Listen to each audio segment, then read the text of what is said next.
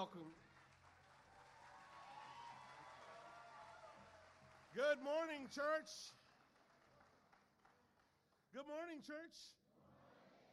It's great to be here. It's great to be in Texas. Uh, I got to tell you, you know, Texas is really growing on my heart in uh, so many ways. Uh, you know, I'm a Californian, but but is you know just a stone's throw from El Paso, which is in Texas, right? so I'm almost a Texan, almost, close, close. Uh, it's great to be here. You know, it's a special treat to get to, to meet this part of the church. I got to meet the whole church at one of the big congregational services we had, but but uh, I love this kind of setting. What a great place you have, and and and for Michelle and I, it's very special to be able to be here with the Mancinis today. Uh, they're just amazing kingdom people. They're amazing people in the fellowship and the history of our church. Uh, you don't know it. You don't know, especially if you haven't been around like since the since the Ice Age, like I have. That that that they're, they're just legendary, and so many of my closest friends were actually became Christians in their campus ministries. And Mark and Connie are just famous uh, around uh, uh around our fellowship for doing so many great works and serving God in such an incredible way. And I'm thankful for them and for you for how much you guys have supported Hope Worldwide throughout the years. Uh, you guys are huge in, in the Hope world. The Dallas church is a heroic church, it's a pillar church. So many great things happening around the world because of your hearts. And, uh, and it's always a joy to be able to share any of that that I can. Um, you know, I bring you greetings from the San Diego church. I got to be there last weekend. That's our home church. Uh, I also bring you greetings from the Seattle church. I was there the week before that. Uh, I also bring you greetings from the Buenos Aires church. I was there the week before that. I also bring you greetings from the La Paz, Bolivia church. I was there the week before that. And I'll just stop right there, okay? But you know, I bounce around the world. Michelle and I get to see so many different parts of the kingdom, so many different parts of our fellowship. And, and, and what a joy it is because, you know, we really are just a worldwide family.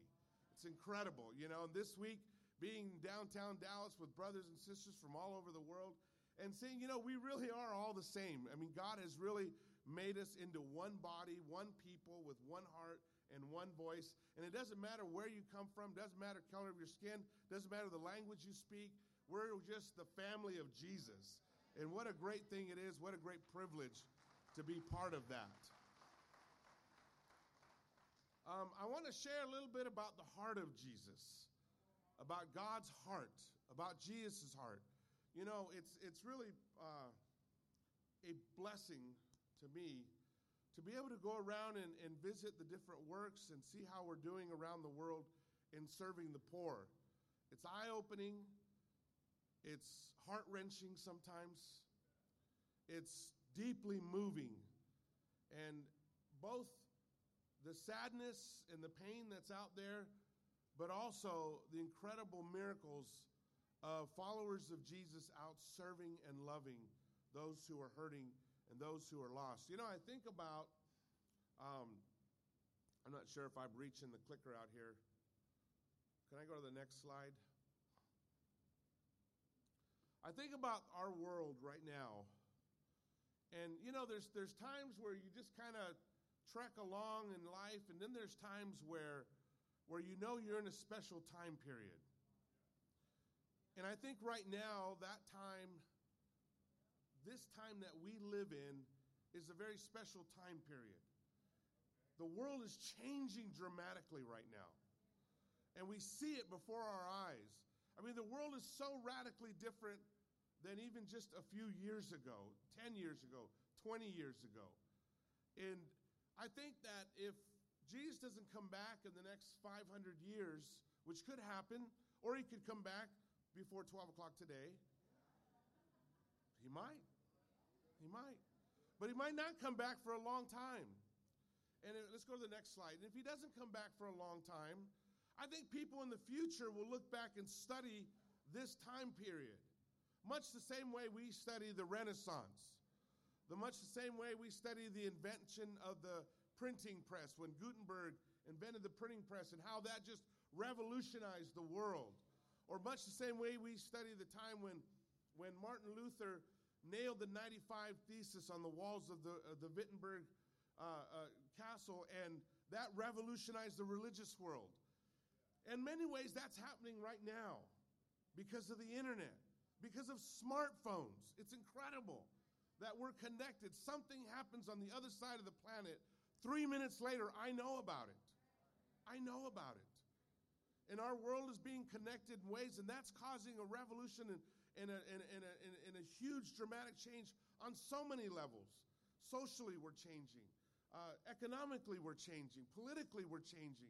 Environmentally, we're even changing. Just all these different ways that our world is being impacted right now. And we see it in for, and before us. And a lot of it being driven by technology, but not only the technological side, not only the environmental or the economical or political or any of that stuff, but even spiritually, the world is changing right now. People are looking at Christianity different. To me, it's an exciting time because it's a time where people are asking deep questions and we get and we have the answers. We know the situation, but I want us to stop for just a second and think about the world. You know, Romans Paul wrote, we know that the whole creation has been groaning as in the pains of childbirth right up to the present time. We know our world is going through a lot right now. And uh, this is one of those mysterious scriptures because I we don't really know what exactly is the connection between physical pain, emotional pain, and environmental pain. The world is groaning, it says. Actually, it's creation is groaning. And in a couple of sentences later, he says that the people of God are groaning in anticipation of what is to come. He says the Holy Spirit is groaning in anticipation of what is to come. And we know that we're in a dramatic time right now. So I want you to stop and think about what would it be like to see the world from God's perspective? I mean, it's a beautiful planet, isn't it? I mean, it's a, it's a gorgeous planet. I mean, this just covered with oceans and blue and green, and there's 7.5 billion people on this planet. And God knows every single one of them. Every single one of them. And you know, no matter where I go, no matter what planet, no matter, I mean, what planet, not what planet, what country, for the record, I stay on one planet, all right? No matter what country, all the people, I see this one scripture pop up all the time Jeremiah 29, what? 11. You knew it. What does it say? For for I know the plans I have for you, right? Plans to prosper you, plans to give you hope in a future, right? Not to harm you. I think that one's even replacing John 3:16. At least in our fellowship it is. Because it's a scripture of hope. It's a scripture where God is promising something profound and powerful for us. What we want, what we all want, is hope for a better future. And yeah, I know it's, it, it's a scripture, it's a prophet from the sixth century speaking to Jerusalem in Judah during a, a very tumultuous time in their history. But everything I know about God, everything I know about scriptures tells me that that promise is for every single one of us. Every single one of us is loved by God. You are loved by God. No, I mean it. You are loved by God. And those hopes and dreams He has for you and the other 7.4 billion people on this planet, which actually, since I made that slide, it's now 7.5. Every one of them. He says, Imagine for a second hearing what God hears the prayers of the people, even for two minutes. All the prayers of a parent next to a sick child, all the prayers of a spouse in an emergency room waiting to find out how their spouse is doing. All the prayers of a family for a sick family member. All the prayers of a young man sitting in the back of a police squad car or his parents. All the prayers of children around the world that live in world war in war-torn nations. Imagine just for a minute to hear all these prayers that God hears. And unfortunately, most of the prayers he hears are prayers of desperation. Because that's when most people pray. When they're desperate, when they're afraid, when they're scared. Imagine how sweet the sound of somebody who's just praising him, or somebody who's just thanking him, somebody who's just saying, God, I love you. But most of what he hears is desperate pleas. All the prayers he hears of 30 million refugee children around the world and their prayers and God hears all their prayers, and it doesn't matter what language, it doesn't even matter what religion. He loves them all. He loves every single one because they're all his children. The prayers he hears of the 158 million children who experience stunted growth from poverty because they're malnutrition, because they're not stimulated in a way that their brains can, can form and progress so that they're ready for school, and so they won't make it in school and they'll drop out and they're stuck in the vicious cycles of poverty and they oftentimes have to find desperate ways to survive that you and I wouldn't even think of. The millions, the millions of children in human trafficking, their prayers, the prayers of their parents who only know that they disappeared and have no idea what happened with them. And the explosion of human trafficking among children which only a few years ago was 10% and now represents, children represent 34% of those in human trafficking. Or the 2.4 billion people who have no access to clean. I was taken to, to meet in a, just outside of a village in India, and they have nothing. I mean, they have no, no sanitation, no cl- clean water, and they live out there and they scratch out a survival day after day, and that consumes every day is just finding something to eat. And they are the poor of the extreme poor. Or the thousands of children forced into becoming murdering soldiers. They're kidnapped. And oftentimes, the first thing they're forced to do is to kill or maim a family member so that their hearts can be hardened calloused. Or the prayers of the four children who die every day in our country from abuse. Or the prayers of a nation struggling with racism, with social and political divisions. The prayers, even of disciples, being challenged by differing political views to keep our eyes focused on Jesus, our Savior, our Lord, and to keep following Him.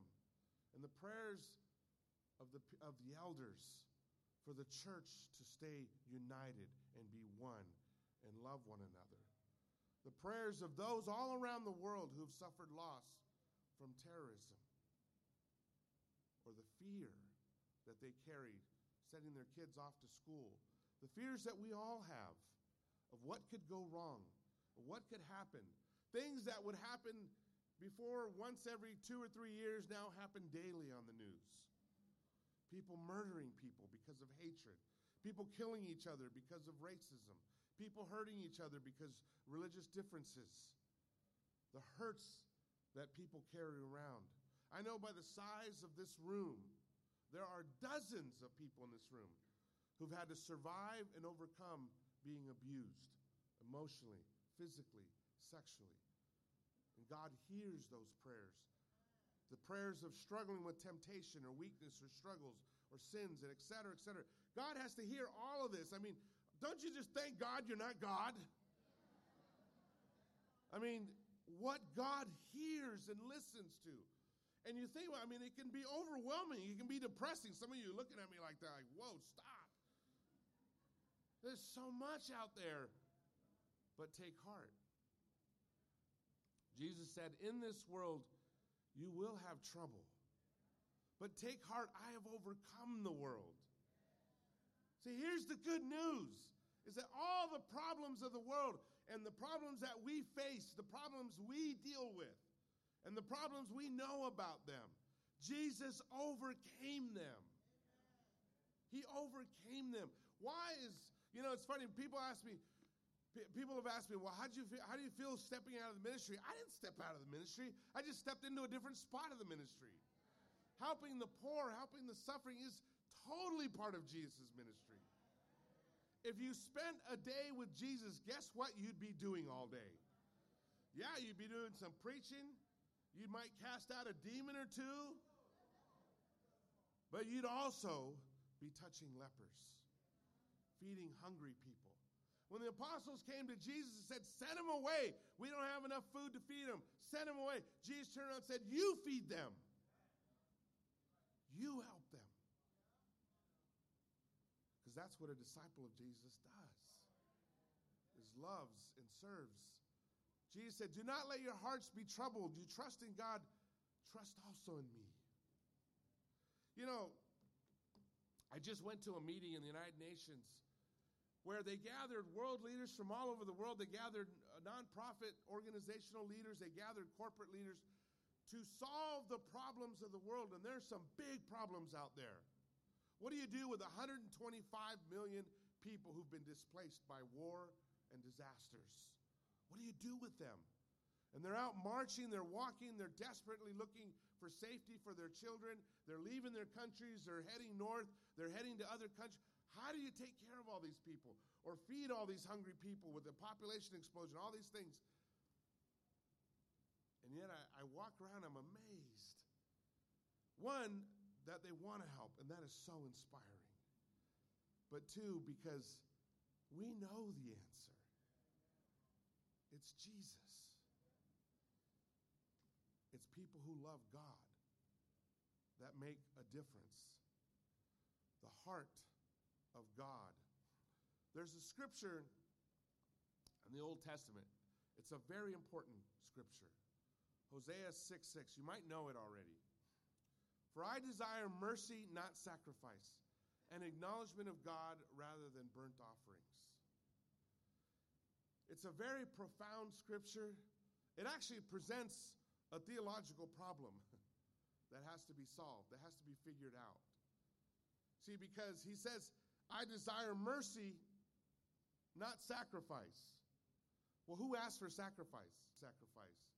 But now he's saying, what I desire, what I really want is mercy, not sacrifice. You have to think about that one. Wait, but so you want me to do this, but you really want this. You want me to accomplish this, but God, what you really want is this. What's really important to you. And I tell you why. You know why this scripture is so important? Because Jesus quoted it. Three times he talked about this scripture. And you know, when, when anybody tells you something twice, that usually means something. When they tell you three times, that really means something. When your mom told you something the third time, usually it was louder and stronger than the first two, right? And for me, it was often accompanied by my entire name Robert Hector Morris Carrillo, levanta de los zapatos. The third time, right? The third time. So Jesus, three times, two times, he says, three times he tells them, find out what this means, or understand this, or get this down. Now, if anybody tells you something three times, we should pay attention. But if Jesus tells you something three times, I used to have a professor, a history professor, and he told us everything on the test I will say two times. So he'd be talking and he'd be saying, Yeah, the Spanish Inquisition, you know, began in Seville, they spread through Granada in 1492, it was wrapped up. In 1492, it was wrapped up. And then everybody start writing down because he repeated it and you knew it was going to be on the final exam. When Jesus repeats himself, I guarantee you it's on the final exam. First time. First time, Matthew chapter 9. Let's go there. Turn on your Bibles to Matthew chapter 9.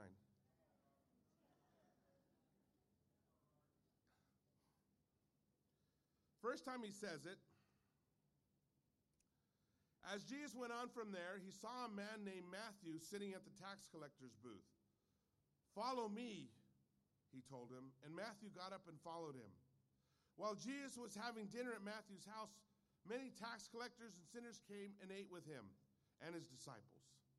When the Pharisees saw this, they asked his disciples, Why does your teacher eat with tax collectors and sinners? On hearing this, Jesus said, It is not the healthy who need a doctor, but the sick. But go and learn what this means. I desire mercy, not sacrifice. For I have not come to call the righteous, but sinners. Now you have to understand the background to this because this is an incredibly important moment in Jesus' ministry. It's a moment that totally inspires me. Jesus is forming his team to change the world. Jesus is calling those that would become his apostles, that would lead his disciples around the world to change the world. And he goes through this town and he sees this guy. Now, think about this guy. This is a guy who grew up in the church. This is a guy, okay, they didn't call it the church, but actually it was called the church the people of God, the community of God. And he grew up hearing all the great stories. He had family devotionals every Friday. He grew up, he knew about Abraham and Isaac and Jacob and Joseph. He knew about Moses and the parting of the Red Sea. He knew about Joshua and marching around Jericho. He knew about David taking out Goliath. He knew all the great stories. But something went wrong in his life, and he turned his back on his faith. Something went wrong and he turned away from God. We would call that a kingdom kid who fell away, that turned away. And he walks away, and, and I suspect that even something bigger and deeper is happening inside him. Maybe, I mean, now he's working for the Romans to tax his own people. Why would anybody do that? Maybe he was angry. Maybe he was angry at the church. Maybe he was angry at God's people. Maybe he was hurt. Maybe he was bitter. Something happened that he turned away and he was hurting God's people. Maybe he was abused. Maybe he was just disappointed. Maybe he didn't feel loved. I don't know. We don't know. It doesn't tell us what happened to him. But somehow he turned away and he walked away. Maybe, maybe his family was embarrassed of him. He's the one who failed spiritually. They had large families. Maybe all the other kids were faithful, but he wasn't. And maybe they didn't invite him to all the family gatherings. Maybe he didn't get invited to all the weddings. Maybe the whole village was embarrassed by him. He works for the Romans. Maybe that's why he was bitter. We don't know. But something went terribly wrong in his life. Is he the guy that you would pick to plant a church somewhere? And yet Jesus looks at him and says, I want you on my team. You see, that's Jesus' style of love. That's Jesus' strength of love don't care how much you've messed up. I don't care how much you've blown it. I love you. That's the power of Jesus' love. And we know that later Matthew would go on to become one of the great evangelists that would plant churches all across the Middle East. But somebody had to love him intensely to win him. The Pharisees, they didn't get it. Why would you love a guy like that? What are you doing here, Jesus? You're supposed to be holy. Why are you hanging out with a bunch of tax collectors and sinners, quote unquote? And Jesus said, It's not the healthy who need a doctor, but the sick. You know why this means so much to me? Because I was spiritually sick. Like Matthew, I had spiritually blown it. Like Matthew, I was a spiritual loser. I'd failed.